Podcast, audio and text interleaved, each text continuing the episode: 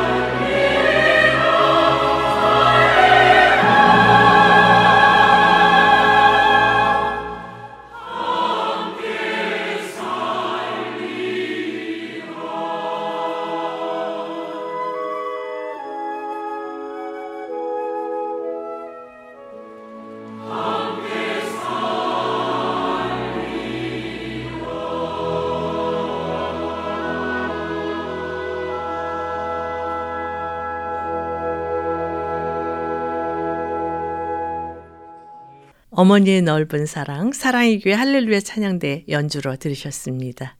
미국의 제16대 대통령이었던 아브라함 링컨은 나의 현재 생활 전부와 또한 내가 장차 바라는 장래 생활의 전부도 오직 천사와 같은 나의 어머니에게 빚진 것이다. 라는 말을 남겼는데요.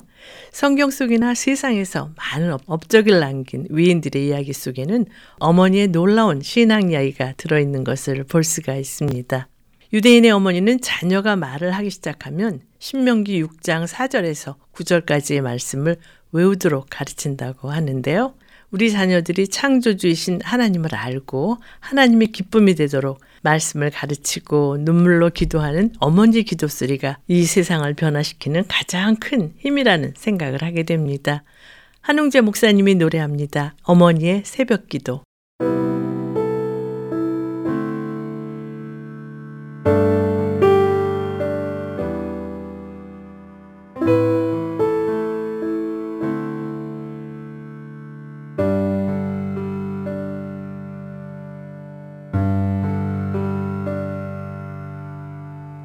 겨울 새벽녘 아직 사방은 어두운데 밤새 식은 전동 휠체어 내 어머니 새벽 시골길 따라 어머니 가시는 그 길 언덕 위에 내 고향 예배당 우리 아이 바르게 이 길 잘 가기를 참되고 행복하기를 그분의 기쁨 되기를.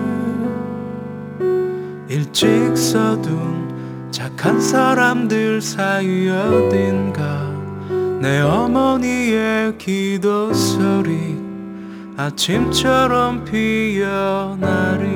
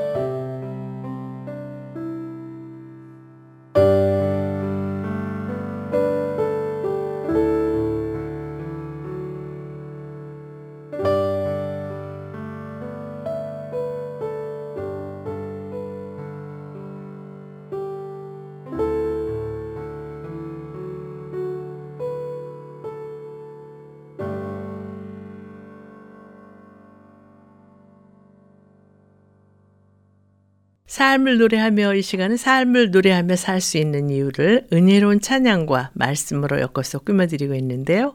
이제 정종원 목사와 함께 코너가 방송되겠습니다.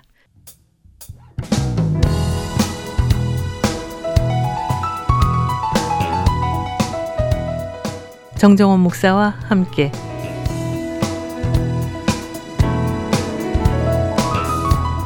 신앙생활에 꼭 필요한 주제의 말씀으로 이 시간 함께 하시는 IM교회 담임이시며 꿈 있는 자유의 정정원 목사님과 전화를 연결해서 말씀을 나누도록 하겠습니다. 목사님 안녕하세요. 네, 안녕하세요. 건강하시죠? 네. 미국에서는 오늘이 어머니 날인데요. 목사님께서는 어머니 하면 어떤 생각이 먼저 떠오르세요?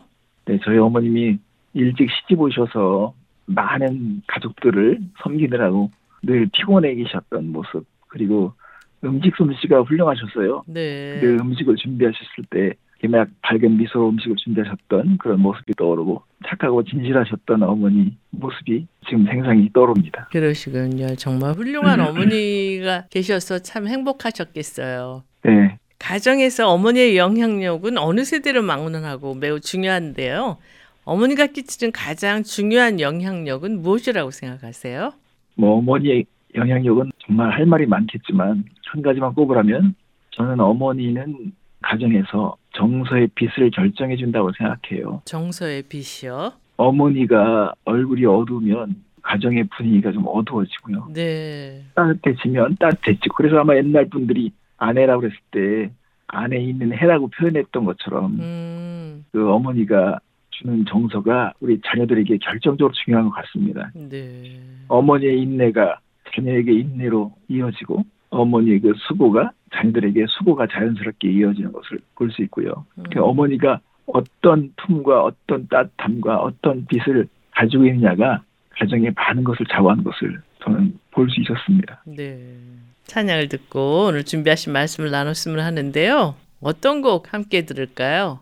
네, 호산나 싱어즈의 믿음의 가정 함께 듣겠습니다. 네.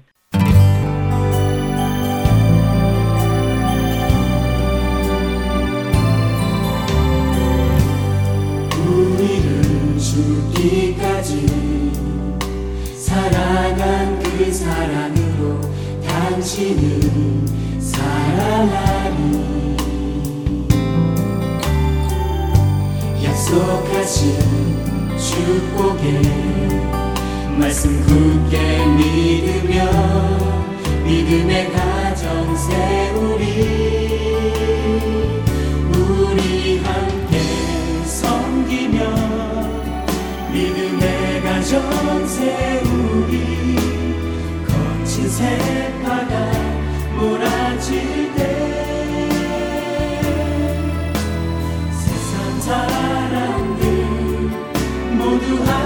알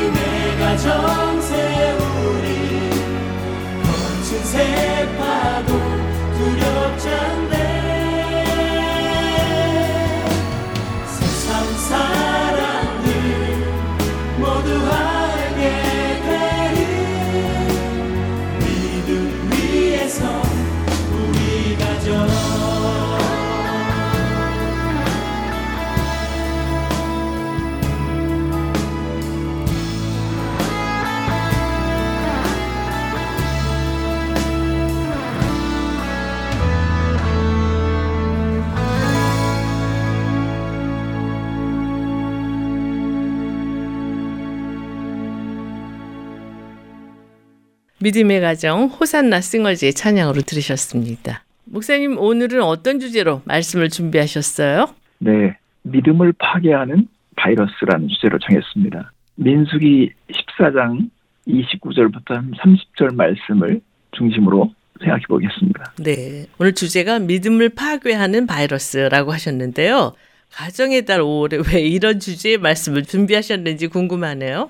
거의 한 3년 정도 모든 사람들은 바이러스와 함께 생활했던 것 같습니다. 네. 바이러스란 말이 익숙하고 또 이 바이러스에 대한 체험이 너무 생생하기 때문에 오늘 이 바이러스라는 말을 사용했는데요. 음, 우리는 바이러스가 눈에 보이지 않지만 이제는 누구도 바이러스를 부인하지 않습니다. 네. 그리고 바이러스가 주는 영향력도 우리는 다 알고 있습니다. 음, 그리고 제가 주변에 사람들과의 이렇게 대화를 통해서 보면 다 한 번 정도 바이러스에 감염된 사람들이더라고요. 네. 그래서 증상은 다 다르지만 정도의 차이가 심해서 어떤 사람은 뭐 죽을 뻔한 적도 있고요. 또 음. 실제 죽은 사람들도 봤잖아요. 네. 그래서 이런 바이러스가 육체적인 그런 피해를 주는 것도 있지만 영적인 면에 치명적인 바이러스가 또 있는 것이죠. 네. 우리가 이제 컴퓨터 바이러스에 감염되면 그 속도가 느려지고 심지어는 컴퓨터를 사용하지 못하게 되는 것처럼 영적인 바이러스가 우리에게 주는 영향력은 너무도 크다는 것이죠. 네. 하나님의 말씀을 믿지 못하게 하고 그리고 우리가 이 바이러스에 감염됐을 때 하나님과의 거리감도 느끼고 음, 또 불평과 불만도 더 가중이 되고 그래서 이런 바이러스를 분별하고 대처하는 방법에 대해서 아는 것이 필요하다 생각해서 준비를 했어요. 특별히 가정 안에서 이 바이러스가 감염되면 모두가 다 긴장하게 되고 또 막 격리까지도 했잖아요. 네. 결코 자유로울 수 없기 때문에 영적인 바이러스에 대해서도 우리가 인식을 가져야 된다 생각해서 오늘 준비했습니다. 네. 찬양을 듣고 말씀을 계속 이어갔으면 하는데요. 어떤 찬양 준비하셨어요? 네, 어두운 내 눈 밝히사 민명옥 씨의 음성으로 듣겠습니다. 네.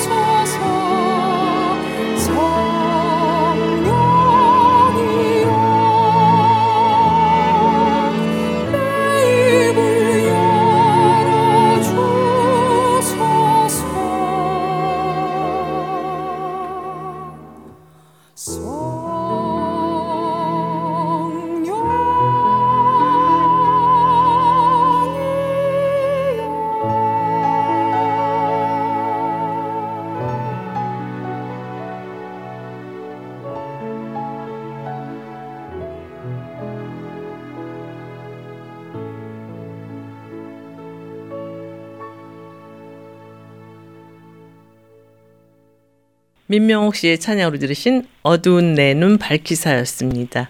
여러분께서는 삶을 노래하며 정정원 목사와 함께 코너를 듣고 계십니다.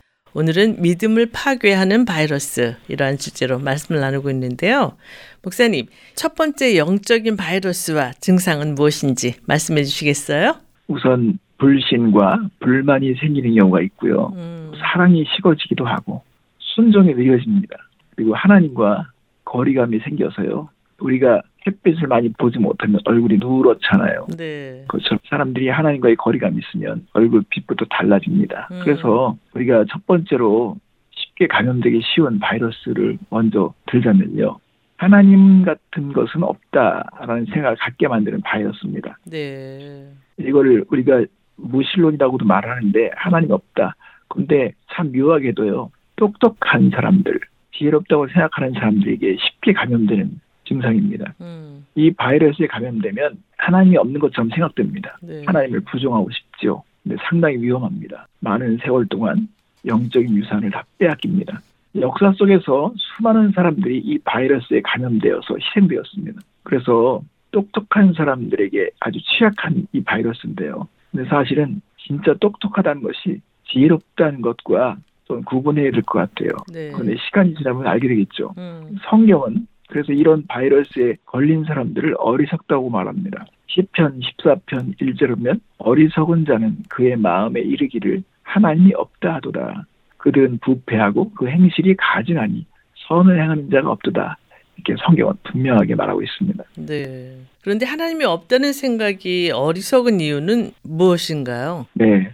하나님이 없다는 생각이 어리석다는 것은 비유를 통해서 제가 설명해 볼 수 있을 것 같습니다. 네. 제가 LA 한인타운에 산 적이 있는데요. LA라는 이 지역이 사실은 한국에 생각할 때 LA 그러면 어디 한정된 곳으로 이렇게 생각하는데요. 이 LA 카운티 하면 되게 넓거든요. 네. 서울도 위성도시도 있는 것처럼 사실은 한 시간 거리 정도까지도 LA 카운티로 그렇게 구역이 정해진 경우를 볼 수 있습니다. 예. 근데 LA 한인타운에 테니스 공을 꽉 채운다고 생각해 보세요. 음. 근데 그 공에다가 숫자를 하나씩만 매겨서 1부터 계속 숫자를 매겼다고 생각해 보십시오. 그런데 음. 어느 날 큰 폭풍이 일어나가지고요. 태풍이 확 불어닥쳤는데 이 공들이 갑자기 하늘로 치솟더니 숫자가 제대로 막 이렇게 조직화되면서 빌딩이 막 세워지는 거예요. 음. 근데 아래부터 위까지 숫자가 일정하게 매겨져서 올라가는 거예요. 네. 자, 이것을 믿는 사람이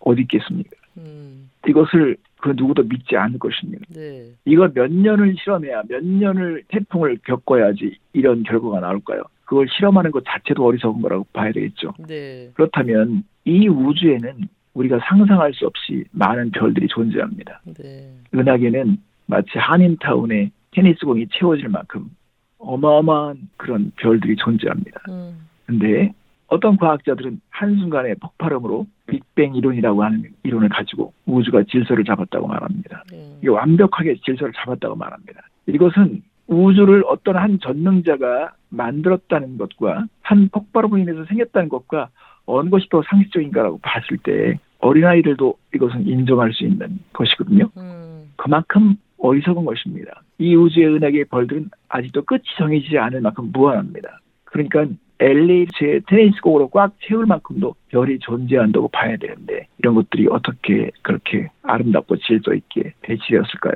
그것은 우연히 생겨난 것은 아닙니다. 그래서 우리는 어리석다고 볼 수 있습니다. 네. 그렇지만 하나님을 인정하지 않으면 어리석은 자가 될 수밖에 없겠네요. 맞습니다. 똑똑하다는 것과 지혜롭다는 것은 그래서 다른 것입니다. 아무리 음. 똑똑해도 어리석은 자가 될 수 있습니다. 지혜는 하나님을 경외하는 것이 시작이라고 성경은 말합니다. 예. 하나님이 없다는 사고는 결과도 어리석을 수밖에 없습니다. 이 우주가 우연히 생겼다면 인생의 목적과 의미를 우리는 말할 수 없습니다. 예. 험한 생각이 들게 되어 있습니다. 절대 가치를 믿을 수 없게 만들기 때문에 위험하기까지 합니다. 하나님은 우리에게 믿을 수 있는 충분한 증거를 많이 보여주셨거든요. 네. 로마서 1장 20절에 보면 창세로부터 그의 보이지 아니하는 것들 곧 그의 영원하신 능력과 신성이 그가 만드신 만물에 분명히 보여 알려졌나니 그러므로 그들이 핑계하지 못할지니라 이렇게 사도 바울은 선언합니다. 음. 그래서 하나님이 없다는 생각을 주장하는 사람들은요 인류에게 있어서 정신적인 큰 피해를 주는 사람이라고도 볼 수 있습니다. 예. 허무한 생각, 의미 없다는 생각, 인생의 목적이 없다는 생각을 퍼뜨리는 거거든요. 음. 그러니까 사람들이 자살하게 되고 자기 존재의 가치를 느끼지 못하니까 죽을 생각을 하는 것이죠. 네. 범법자들이라고 볼 수 있습니다. 우리가 자녀들을 키울 때 자녀들에게 소망을 주고 목적을 주고 심어주는 것이 부모 역할이라고 하잖아요. 네. 무책임한 사람들이 많은 거예요. 똑똑하다는 사람들 중에서. 그래서 우리는 이런 부분에 있어서 하나님을 경외하는 것이 그래서 지혜의 근본이고 시작이라는 것을 꼭 붙들어야 할 것입니다. 네. 찬양을 듣고 말씀을 계속 나눴으면 하는데요. 어떤 찬양 추천해 주시겠어요? 네, 꿈이 있는 자유에 마음 다해 함께 듣겠습니다. 네. 마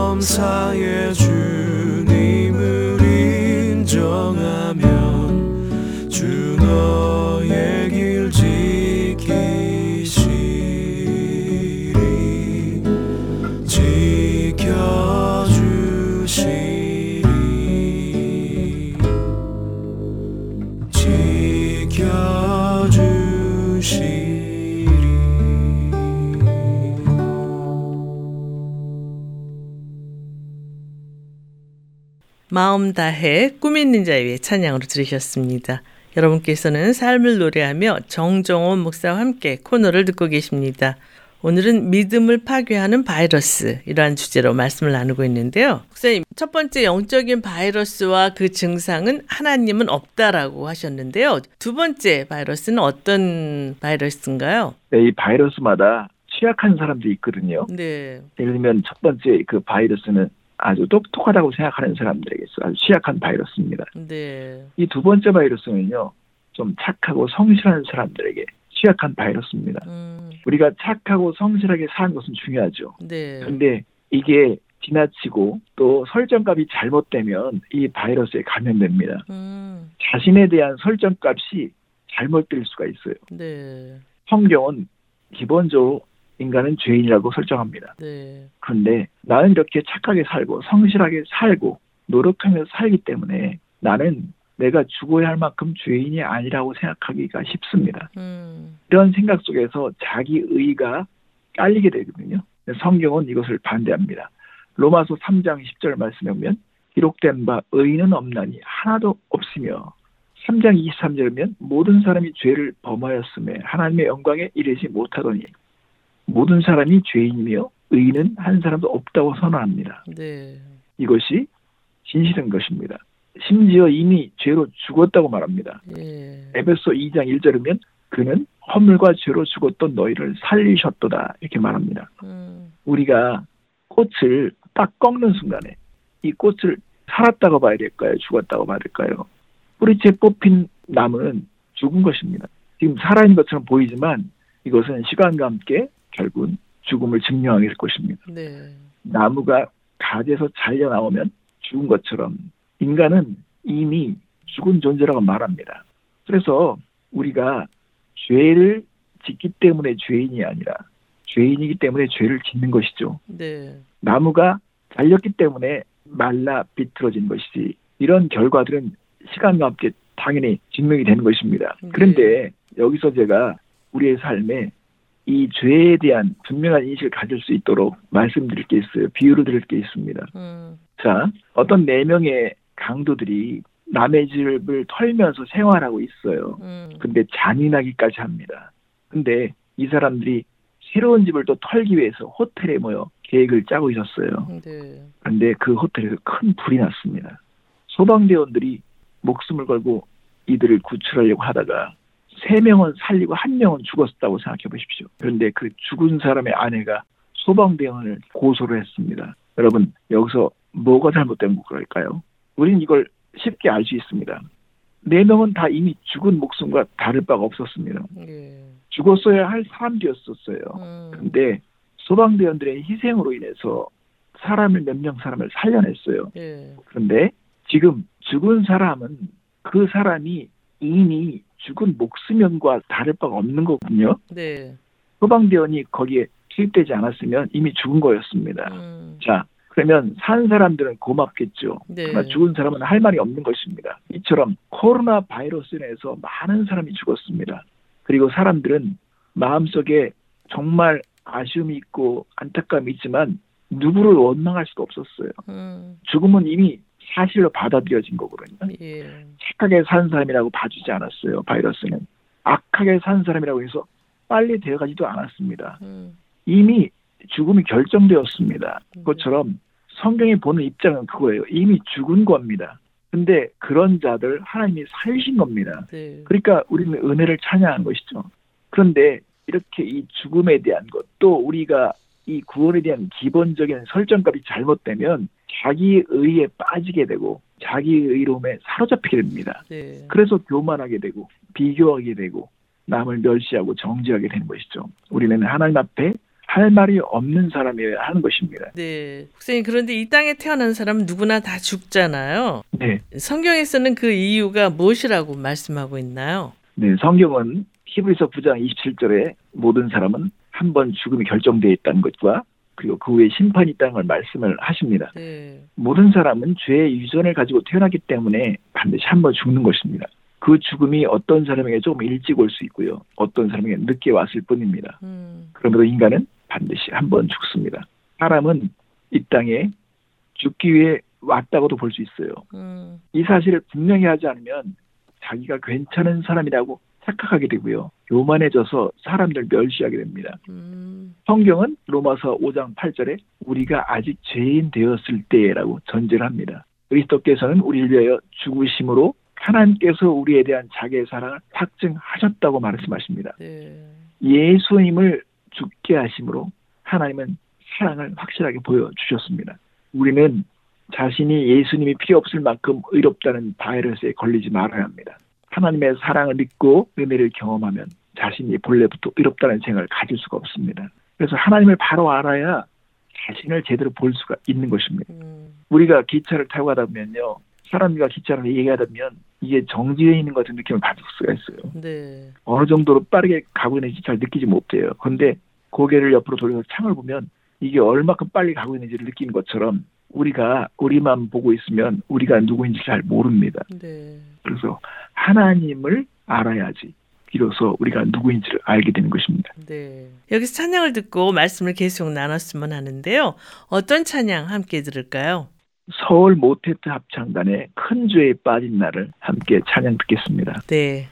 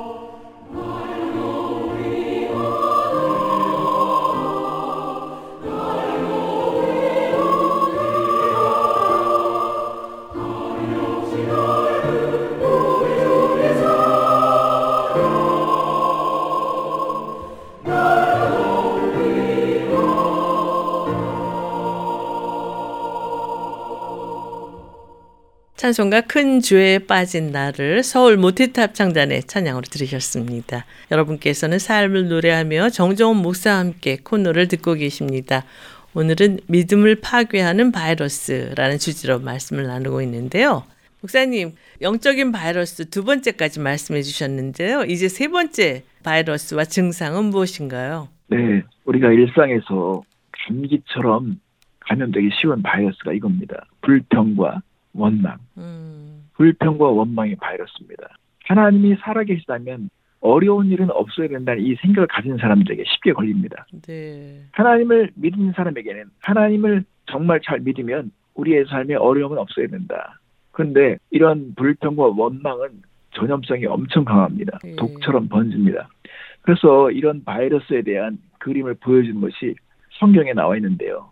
오늘 우리가 이 민수기 14장에 있는 말씀에서 볼 수 있어요. 네. 이스라엘 백성은 애굽에서 빠져나와서 가나안을 향해서 가고 있었어요. 근데 광야 생활을 하고 있었죠. 근데 이 백성들이 조금만 힘들면 불편하면 하나님과 지도자를 원망했습니다. 네. 물이 없다, 먹을 게 없다, 고기 구경을 못했다.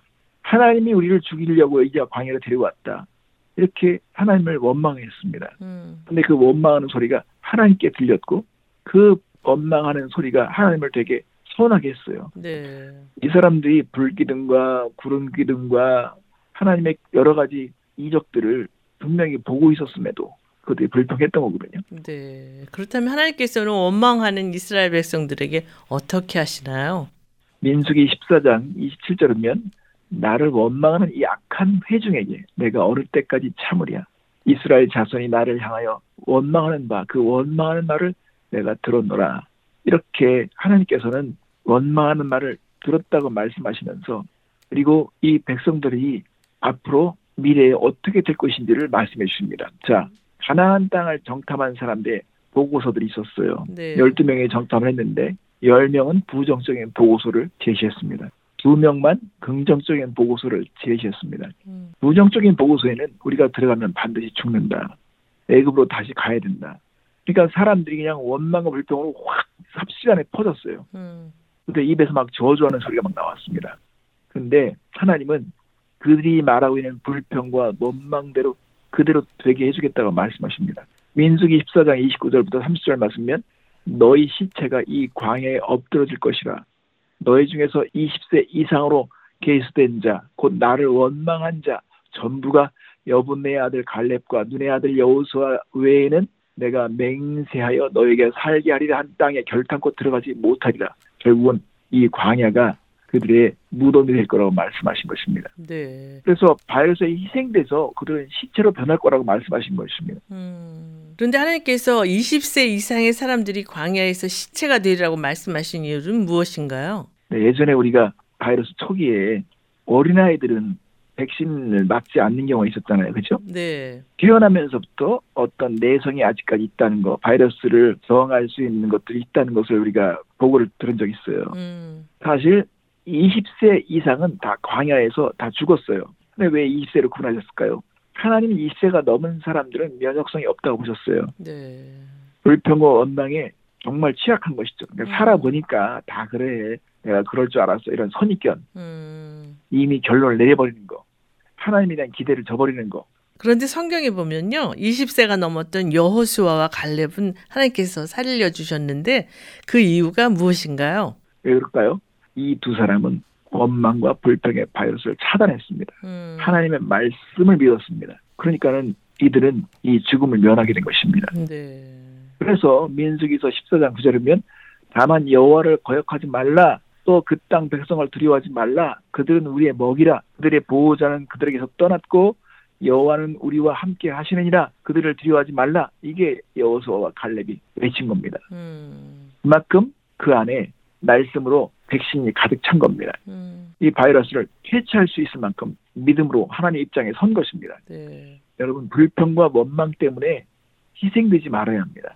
근데 어떤 학생이 내일 학교에서 발표가 있다고 생각해 보십시오. 발표가 있어서 멋진 옷을 새로 구입해서 참 이렇게 준비하고 있는데 동생이 실수해서 그 옷에 물을 쏟았다고 생각해 보십시오. 그러면 어떻게 해야 되겠습니까? 원망하느라고 학교를 안 가고 발표도 하지 않고 성적도 나쁘게 받아야 되겠습니까? 지혜로운 사람은 지금 이게 급한 게 아니죠. 우선 내가 해야 할 일을 하고 나서 그 문제를 따져야 되겠죠. 네. 비전 있고 꿈 있는 사람은 원망과 불평할 시간이 없습니다.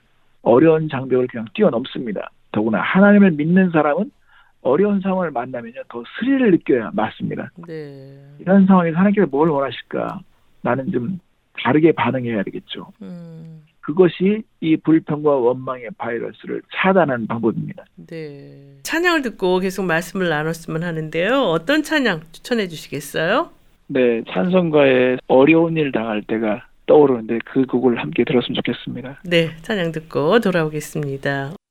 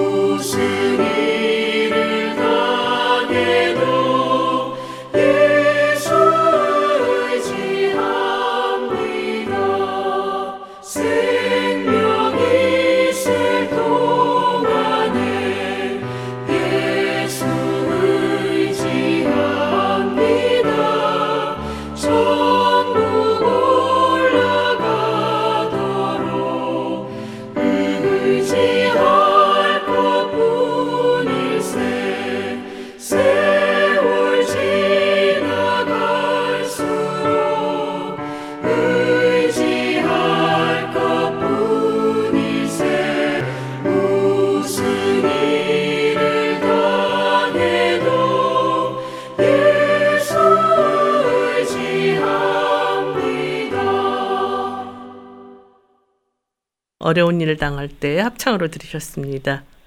여러분께서는 삶을 노래하며 정정원 목사와 함께 코너를 듣고 계십니다. 오늘은 믿음을 파괴하는 바이러스라는 주제로 말씀을 나누고 있는데요. 목사님, 그렇다면 영적인 바이러스를 차단하고 승리할 수 있는 영적인 백신은 무엇이라고 생각하세요? 네, 제가 가깝게 교제하는 어느 선교사님이 두 자녀가 다 미군 군 장교가 되었거든요. 네. 웨스트 포인트도 졸업했고 또 장교로 다 이렇게 이제 제대를 했어요. 네. 그런데 그 군생활 했던 얘기를 들려주는데요. 미국에는 장교가 되는 훈련 과정 중에서 필수적으로 정말 힘겨운 과정이 하나 있는데 그게 뭐냐면 일주일간 잠을 안 재우는 거예요. 네. 한 시간도 재우지 않는 훈련이 있대요. 그걸 통과해야만이 장교가 될 수 있다고 합니다.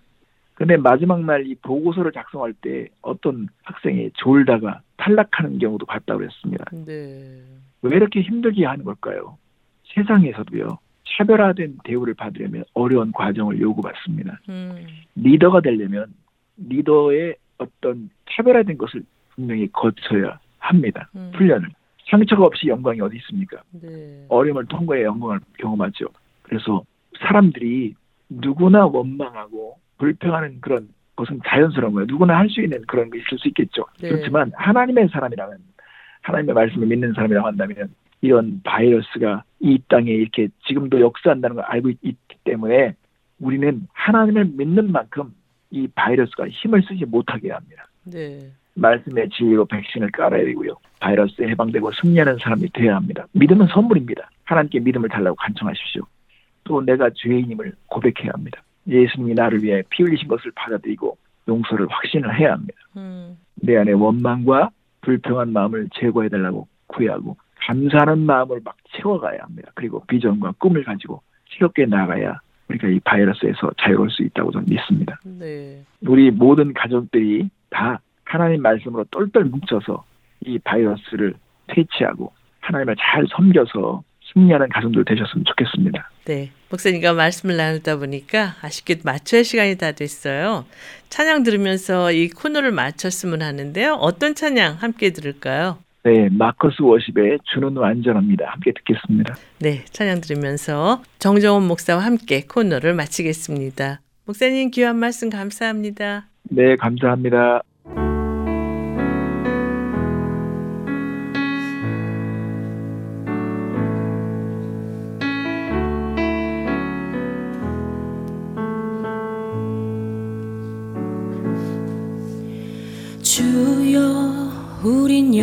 연약합니다.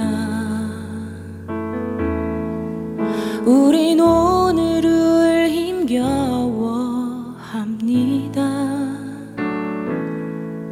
주뜻 이루며 살기에 부족합니다. 우린 우린 연약합니다 주여 우린 넘어집니다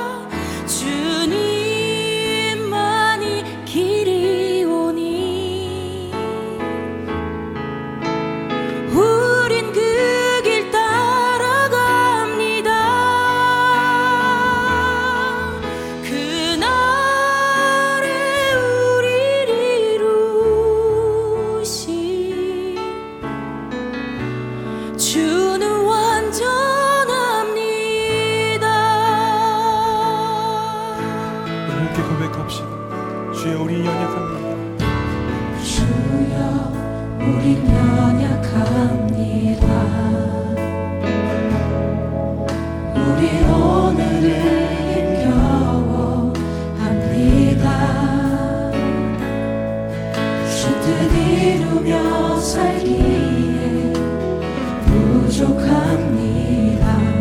우리 우린 연약합니다. 주여 우린 넘어집니다. 주여 우린 넘어집니다. 오늘 하루 또 실수합니다. 주의 긍휼을 구하는 죄인입니다. 우리 주만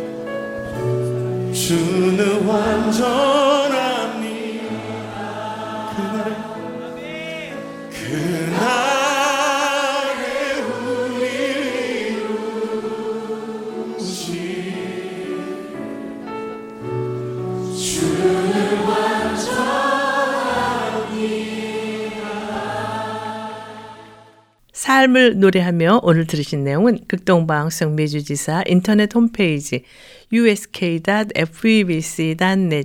usk.febc.net에서 다시 들으실 수가 있습니다. 삶을 노래하며 이 시간은 방송가족 여러분과 함께 꾸며가기를 원하는데요. 극동방송 인터넷 홈페이지 febc.net, febc.net에 들어가셔서 창에 삶을 노래하며를 치세요. 그리고 삶을 노래하며를 클릭하시고 청취자 참여 게시판에 들어오셔서 아름다운 이야기나 좋아하는 찬양을 신청해 주시면 됩니다. 방송에 참여하신 분께는 김장한 목사님 책이나 찬양 CD를 보내드리겠습니다. 오늘 방송을 들으시고 궁금하신 점이나 극동방송 사역에 대해 관심이 있으신 분은 연락 주십시오. 전화 562-448-1782 562-448-1782로 연락 주시면 자세히 안내해 드리겠습니다. 예수 그리스도의 말씀으로 무장되어서 모든 악한 바이러스를 물리치고 주위에 하나님의 거룩한 영적 바이러스를 전달하는 모두가 되기를 바라면서요. 삶을 노래하며 이제 아이노스 합창단의 빛의 사자들이여 들으시면서 오늘 순서를 모두 마치겠습니다. 지금까지 저는 김미정이었습니다. 안녕히 계십시오.